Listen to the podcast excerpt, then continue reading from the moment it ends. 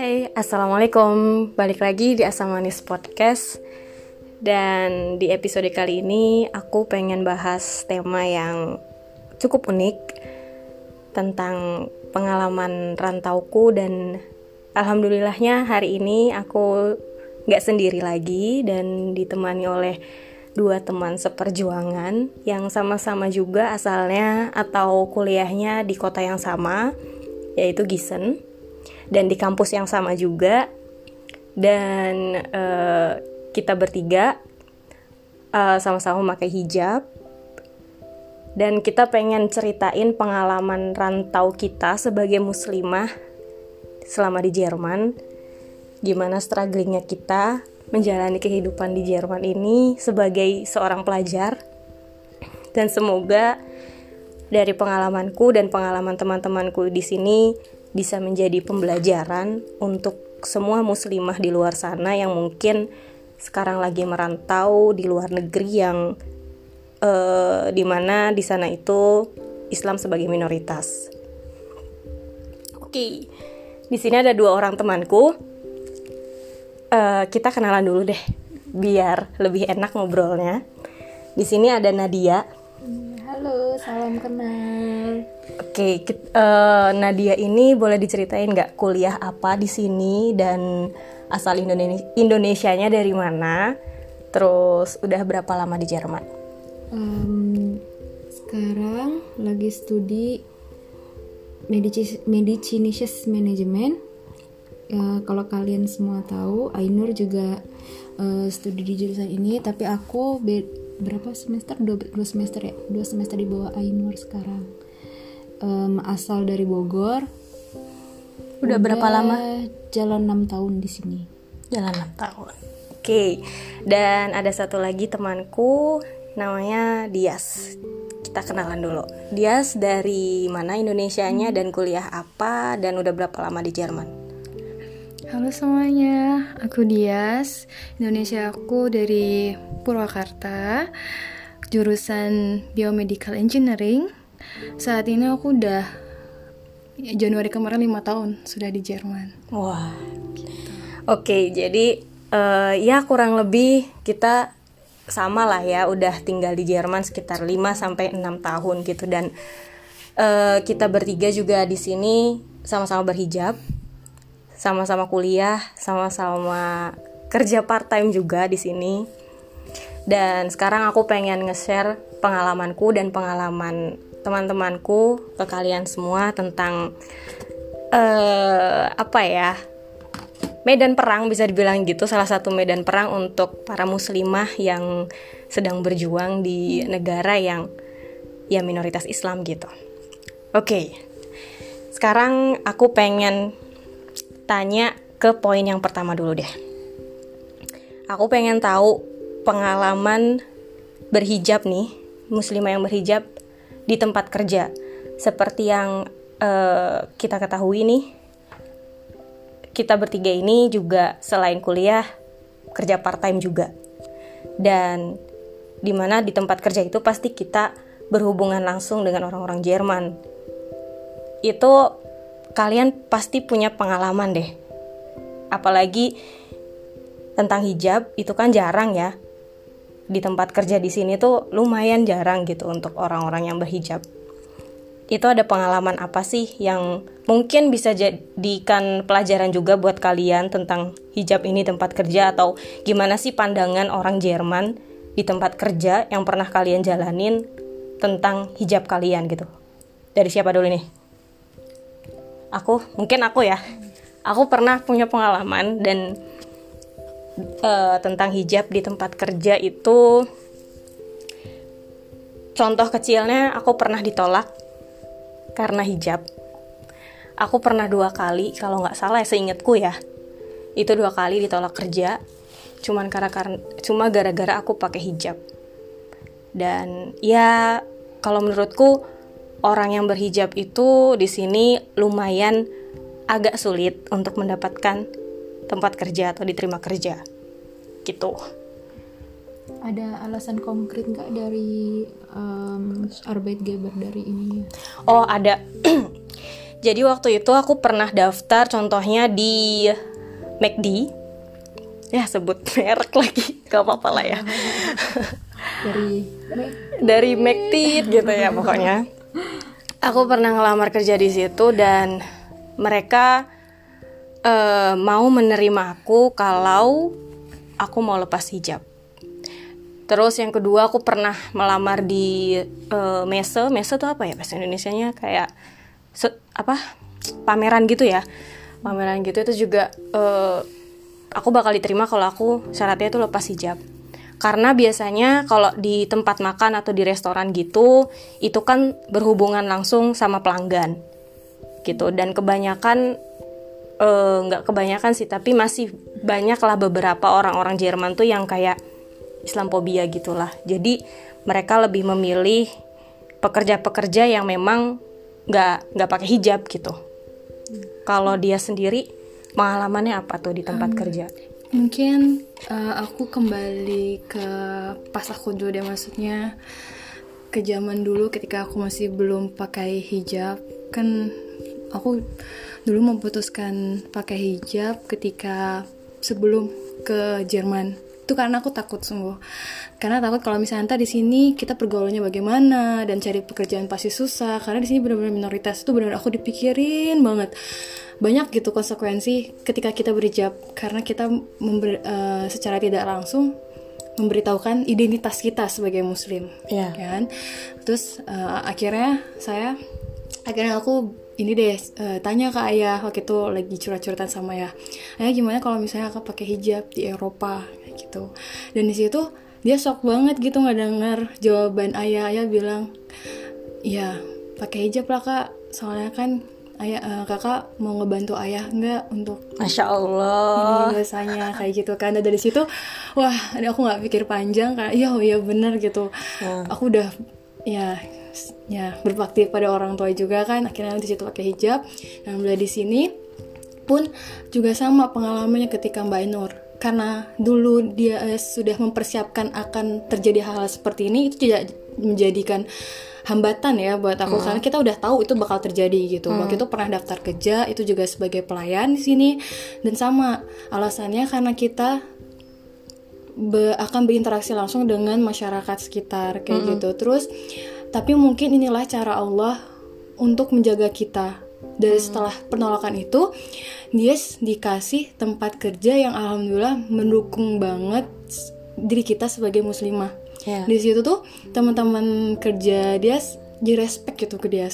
Dan di situ tuh kan ada tempat sholat. Jadi ibadah kita oke. Walaupun kan kita misalnya kerja dua eh, full saya tuh 8 jam itu bakal ngepotong jam sholat kan. Tapi dengan kerja di tempat ini, alhamdulillah so- jam kerja sholatnya fleksibel kayak gitu sih kalau dari. Iya iya iya sih ya. Jadi itu juga kayak sebuah keuntungan juga buat kita dengan menunjukkan identitas kita sebagai Muslim. Justru kalau misalkan ditolak di tempat kerja yang A berarti ya udah itu tidak akan memberatkan kita. Maksudnya bersyukur gitu itu ditolak gitu kita tuh karena kalau diterima justru malah nanti ah sholatnya susah lah atau nggak ada waktu sholat atau nggak disediain tempat gitu. Betul. Justru kalau dari awal udah bilang kalau dengan hijab ini, oke aku muslim, aku sholat gitu. Aku butuh waktu untuk sholat dan itu malah memberitahukan ke mereka atau ke pemberi kerjanya itu kalau wah berarti aku memang butuh tempat sholat dan bakal disediain tempat sholat, bakal di ya dikasih waktu lah gitu lah paling nggak untuk sholat gitu ya. Jadi itu tuh ke sananya juga nggak ngeberatin kita jadinya ya. Betul betul. Hmm. Kalau Nadia sendiri mungkin ada pengalaman nggak berhijab di tempat kerja? pengalaman Nadia mah lebih apa ya lebih pendek sih karena eh apa ya kerjanya itu kerja samar Mm-mm. jadi dalam kurun waktu paling dua bulan atau tiga bulan gitu. Habis itu karena kan cuma libur aja kan kerjanya. Nah kebetulan waktu itu kerjanya eh, di universitas. Jadi bantuin profesor-profesor yang lagi menjalankan proyek-proyeknya gitu. Nah kalau dari Nadia eh, nggak ada masalah sih dengan hijab karena gimana ya lingkungannya lingkungan akademis yang uh, udah nggak mempertanyakan maksudnya udah nggak apa ya hal-hal yang kayak gitu udah nggak sesuatu yang tidak asing lagi gitu untuk Iya, mereka. dan menurut Nadia eh, lingkungan itu mempengaruhi pola pikir cara berpikirnya orang gimana ngelihat kita gitu. Mm-mm. itu sih. Oke ya. Jadi mungkin eh, sedikit info ya. Biasanya kalau orang-orang sini tuh mereka itu eh, sinis gitu ya sama orang yang berhijab itu biasanya bukan orang-orang yang dari universitas atau kayak student, mahasiswa atau dosen itu jarang gitu untuk mendiskriminasi kita gitu. Biasanya justru adalah orang-orang yang tua gitu misalkan nenek-nenek atau kakek-kakek yang di sini yang pikirannya tuh masih ya kasarnya masih kolot lah gitu ya masih belum terbuka. Dan biasanya tuh mereka-mereka yang ngelihat kita tuh nggak enak gitu ya. Biasanya dilihat dari atas sampai bawah itu udah kayak makanan sehari-hari gitu. Oke tadi kan udah ceritain pengalaman hijab di tempat kerja. Nah sekarang eh, di kampus deh. Ya mungkin kalau di kampus ini aku bisa bilang lebih sering sih untuk diskriminasi gitu ya. Karena mereka ya sebagian besar adalah orang-orang yang berpendidikan juga dan ya udah udah udah apa ya udah respect lah sama kita tuh ya. Dengan keberadaan kita dengan eksistensi kita di kampus tuh mereka udah nggak asing lagi. Tapi mungkin tantangannya apa sih kalau misalkan di kampus gitu dengan hijab dan kadang kalau eh, kelas itu kan ya nggak kayak di Indonesia lah gitu ya. Eh kayak jam sholatnya ngaturnya tuh gimana terus apakah ada tempat untuk ibadahnya untuk sholatnya di kampus. Itu kan di sini nggak semua kampus tuh ada kayak menyediakan tempat sholat kayak gitu. Nah kalau pertama dari Nadia dulu deh. Kalau tempat sholat, waktu sholat sih yang biasanya eh, menyesuaikan gimana kita bisa tetap sholat tepat waktu eh, itu kadang Susah. aku masih kesulitan gitu. Hmm. karena ya pasti dia sama Ainur juga tahu gitu kan gimana eh, jamnya itu suka gimana Nur tabrakan iya sama kelas ya. Sama kelas atau bahkan sama- ujian ya. sama ujian. Jadi karena terus kita juga di sini kan ada tantangannya dengan jam waktu summer atau waktu winter. Itu em, waktu winter pasti jam sholat zuhur dan sholat asar itu deketan. Ya jadi Di kayak yang kalau aku di situ tantangannya di situ problem yang kadang aku hadapin menyesuaikan jam eh, sholat zuhur dan asar itu. Ya, gitu. Kalau dia gimana? Em, Alhamdulillah sih selama kuliah di sini ya sudah hampir dua setengah tahun universitas di sini nggak ada sama sekali diskriminasi dari teman-teman Alhamdulillah. Em, dari dari orang Jerman sendiri atau dari eh, orang asing lainnya Kalau di kampus ya? di kampus walaupun dia misalnya pakai kerudung yang sepanjang apa pun yang mungkin kalau misalnya di Indonesia lebih mungkin lebih sesuatu kali ya kalau Hmm. misalnya yang kerudung panjang dengan anak-anak bergaul dengan anak-anak ngegaul gitu Hmm. istilahnya kalau di sini nggak nggak sama sekali malah dengan seperti itu kadang mereka respect juga ke kita gitu uh, Kak Ainur apalagi yang cowok-cowoknya. Jadi kan mungkin uh, gimana ya adalah istilahnya batasan-batasan tersendiri. Dan mereka tuh mengerti, dan mereka tuh sudah tahu ilmu itu tuh sudah ada kayak Iya, gitu. tanpa dijelaskan ya. Tanpa dijelaskan. Apalagi soal misalnya makanan dan minuman. Dan mereka, mereka kalau misalnya kadang ngasih makan ke dia tuh dia eh, tanya oh ya kamu nggak makan alkohol ya? Kamu nggak makan daging ya? Jadi mereka tuh menyiapkan sendiri gitu makanan Iya, untuk kita seperti itu kayak Iya. gitu. Terus untuk jam sholat itu benar-benar kita harus struggle banget harus di fleksibel banget harus ini, nggak fleksibel juga sih gimana caranya ngepasin. ngepa iya, nge- cari wa- apa ya waktu bisa untuk ngejar itu gitu. Karena Iya. dari pri- pribadi dia sendiri bio- biomedical engineering itu ada labor yang bisa sampai 4 jam. Itu duih kita nggak bisa keluar dari labor itu. Dan kadang tuh itu kalau misalnya yang eh, ada mata kuliah yang berlangsung misalnya tiga jam nggak ada pause nggak nggak ada break gitu nggak ya ada break yang kita nggak bisa keluar juga gitu itu problemnya kadang Iya. di sholat zuhur dan asar yang iya iya. iya. lagi itu gimana? bisa juga kayak gitu gitu sebenarnya aku biasanya di jama sih karena mau nggak mau. Karena itu benar di situ labor wajib dan itu dinilai itu sering banget kayak gitu. Karena ada tesnya juga institution kan.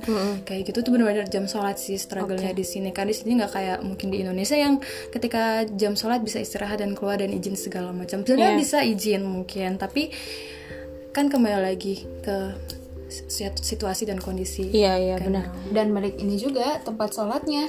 Kita nggak bisa sama Iya, iya. juga eh, nyari tempat sholat di sini gitu kan. Iya heeh. tapi alhamdulillahnya dulu ya pas lagi pertama kali dia ke Jerman kan waktu itu sempat studian koli di TU Berlin. Itu dia dia uh, aduh di sini sholat di mana ya dan segala macam tapi ternyata di setiap universitas itu pasti ada tempat sholat yang disediakan dari uh, kumpulan anak-anak muslim di sana lah Yeah, gitu yeah. tuh benar-benar buat diri dia sendiri tuh suatu hal yang masya allah banget gitu Yeah, walaupun yeah. memang itu bukan officially musola atau Yeah. ruangan khusus walaupun cuman koridor tapi at least ada tempat Ada untuk tempat, sholat ada sajadahnya ada mukenanya gitu sih. iya iya ada petakan yang biasanya kita Ada space ya? gunakan eh, ada ya space yang kita gunakan buat ini iya. Untuk sholat. Ya dan di kampus kita tuh di belakang tangga itu kalau itu inget kayak film Habibie gitu sih ya. Ya benar-benar ya itulah pokoknya. Tapi alhamdulillahnya walaupun problem banget gitu ya di waktu sholat apalagi pas winter ya nggak nggak pernah tinggal sholat lah ya yang penting gitu. Oke terus eh pasti yang satu ini kalian pernah ngalamin sih kayak di jalan itu disinisin karena hijab atau mungkin karena hijabnya panjang ya diliatin gitu ya atau Eh, kalau dari aku sendiri nih ya, aku pernah punya pengalaman tiba-tiba dimarahin sama orang tanpa dikenal, orang-orang yang nggak dikenal gitu ya, tiba-tiba marah-marah, entah kenapa. ya. Iya, dia marah-marah, bilang bodoh lah ke aku, bilang ya segala macam lah huj- hujatan-hujatan dia gitu. Tapi ya udah, nggak aku dengerin aja gitu. Kalau dari kalian sendiri pernah nggak di jalan nih ya, di jalan gitu kayak di bus atau di uh, underground train atau di mana gitu? Kalau dia pernah waktu kayak itu apa? Tapi ya nggak sesarkas Mbak Ainur ya kalau itu waktu dia pernah karena kan di sini anak orang Indonesia itu kecil-kecil ya perempuan Iya, kecil-kecil iya. kerudung panjang terus segala macam pernah ada eh, orang tua sih itu orang tua Iya, banget pasti tua orang banget tua. itu nenek-nenek bilang pakai bahasa Jerman tapi Indonesianya aja hmm, anak kecil sudah pakai apa Hijab. eh, kof- hijab gitu soalnya kan di sini ada undang-undang yang mengatakan- Melarang. melarang anak kecil pakai hijab tuh kayak dalam hati hmm, makasih sih saya udah bilang masih muda ke anak kecil gitu. Tapi satu sisi saya udah dewasa loh ya itu tapi Anzons alhamdulillah tidak pernah sampai Alhamdulillah, itu. Alhamdulillah. Kalau Nadia sendiri gimana di jalan? Juga sih. Kurang lebih nggak nggak nggak ada yang sefrontal itu gitu kalau Oke. karena dia cuma eh, pengalaman se apa ya taraf ramah atau tidak ramahnya sama Auslander atau sama Orang asing orang asing di ini di apa jalan. di Jerman ini kelihatan dari bagian apa bagian Bundesrepubliknya ya bagian Negara bagiannya. negara bagian Jermannya gitu jadi kalau misalnya semakin ke timur memang Lebih ini ya, lebih berat. bak- frekuensi ketemu orang-orang yang tidak ramah kepada Auslander atau kepada Muslim itu lebih banyak gitu dibanding sama yang dari selatan atau dari barat. Itu eh, lebih Kerasa ya? terbuka lebih iya sama orang Muslim gitu.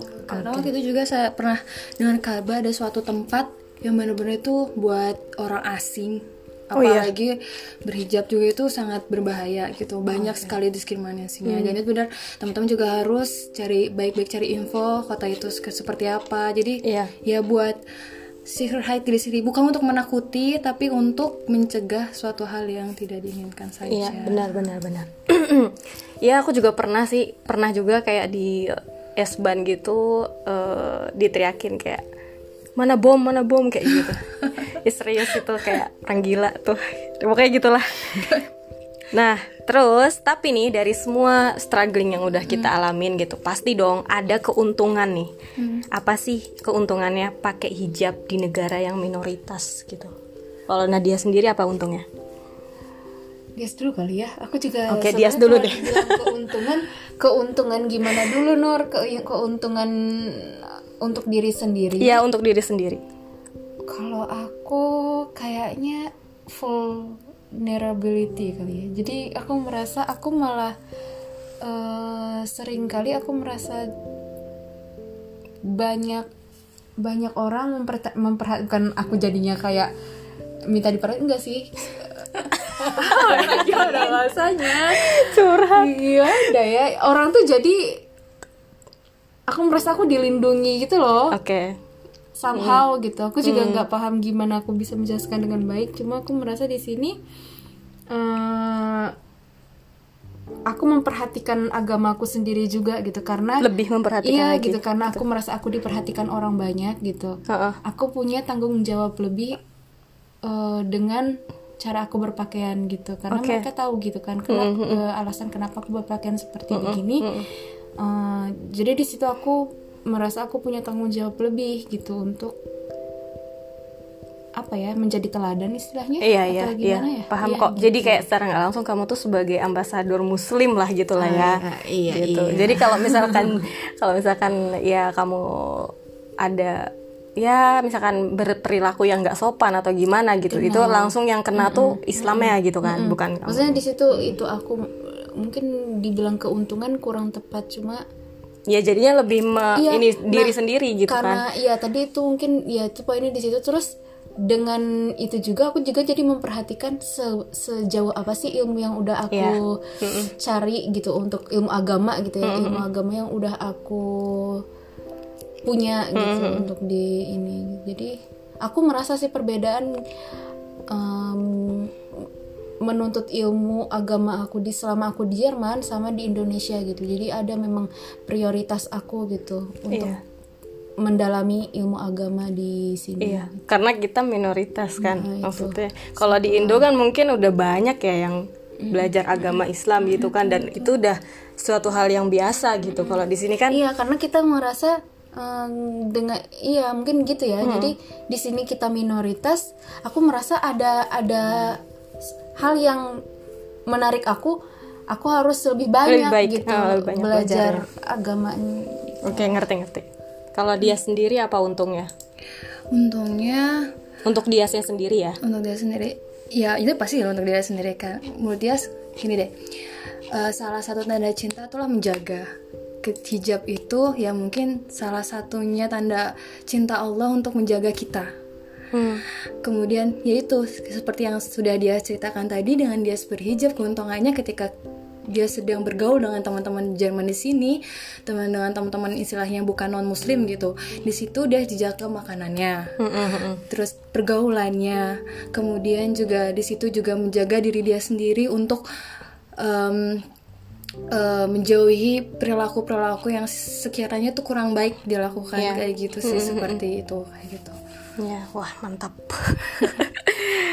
Oke, nah tadi seperti kayaknya ini udah disinggung sedikit sih tentang kayak larangan berhijab ya, undang-undang larangan berhijab tuh kan pernah heboh ya, kayak di Jerman katanya nggak boleh berhijab lah gitu untuk anak usia di bawah berapa? Ya, pokoknya anak kecil Aku gitu lah sekolah pokoknya. sih? Di Iya di sekolah sekolah dilarang. dilarang berhijab kayak gitu. Nah di sini tuh pernah gembar-gembor gitulah ya ada peraturan kayak gitu. Nah itu gimana apa sikap kalian terhadap hal-hal yang kayak gitu dan apakah itu tuh bikin kalian takut gitu untuk keluar rumah atau gimana sih? Kalau dia sendiri enggak sih, karena dari awal dia sudah tahu konsekuensinya apa. Sebelum dia memutuskan berhijab di Eropa, dia sudah tahu apa sih tantangan dan hambatan itu yang bakal dia hadapi ya di situ mental kita harus kuat. Selain mental ya tentu saja ilmu ilmu, kita kan beribadah tanpa ilmu kan Ya. tidak ada apa-apa kayak gitulah maksudnya. Ya di situ nggak takut dan gimana ya itu kan untuk anak-anak ya. Kita kan sudah dewasa dan di sini kita eh, istilahnya sebagai student ya in- ya lingkungan kita pasti di lingkungan yang sudah akademis lah gitu. Tidak jauh-jauh dari yang gitu tapi alhamdulillah tidak. Oke kalau Nadia sendiri takut gak sih kalau misalkan tiba-tiba ya kalau misalkan pelarangan. gitu anta nggak boleh pakai hijab lah di sekolah atau gimana gitu. Takut buat keluar rumah nggak karena belum pernah ini ya kayaknya belum pernah beneran beneran berlaku. Nauzubillah, ya. Nauzubillah jangan Tapi, sampai. eh, segala suatu hal kebijakan itu kita tuh masih punya apa ya andil buat menolak atau Iya, memberikan iya. alasan yang lebih baik gitu. Kenapa ditolak? Kenapa kita juga butuh tahu gitu? Kenapa harus di harus dilarang gitu kan? Kayak gitu. So, maksudnya dari pemerintah harus diberikan keterangan yang lebih ya. Mm-mm. baik gitu kepada- benar. sama orang-orang yang menggunakan hijab. Karena ya beragama kan emang hak setiap manusia kan ya. Iya, Oke, terus selanjutnya nih, mungkin ini poin yang terakhir bisa dibilang. eh kalian kan ini ya kayak ya bisa dibilang berpengalaman banget lah gitu expertnya gitu ya untuk muslimah di daerah yang ya minoritas gitu. Tipsnya apa nih? Setelah kalian tahu kalau kalian itu bakal ya nggak bakal sih. Ya ini rahasia umum. Kalau kalau di minoritas tuh pastilah ada namanya diskriminasi. Kayak dianggap remeh lah apalagi kalian ini perempuan gitu kan. Terus uh, dilihat aneh pakai hijab segala macem uh, itu tapi kalian tetap gitu sampai saat ini sampai detik ini pun tidak melepaskan hijab. Itu tipsnya apa biar bisa sampai kayak gitu? Kalau dia pribadi pertama mental. Mental hmm. kamu harus kuat dan ilmu kamu agama kamu harus kuat hmm. dan rasa sayang kamu kepada Allah juga harus kuat kayak gitu. Dan uh, kembali lagi ke niat kamu awal. Kenapa sih kamu memutuskan untuk berhijab hmm. pegang terus niat itu dan selalu gimana ya tanamkan dalam hati dan pikiran kamu gitu. Okay. jangan sampai dengan hal-hal sepele seperti itu ya ya sepele maksudnya nggak sepele juga maksudnya dengan hal yang seperti itu membuat kita tuh kembali lagi mundur. Ya kayak gitu sih. Jadi oh, lebih ke mental. Mental. Hmm.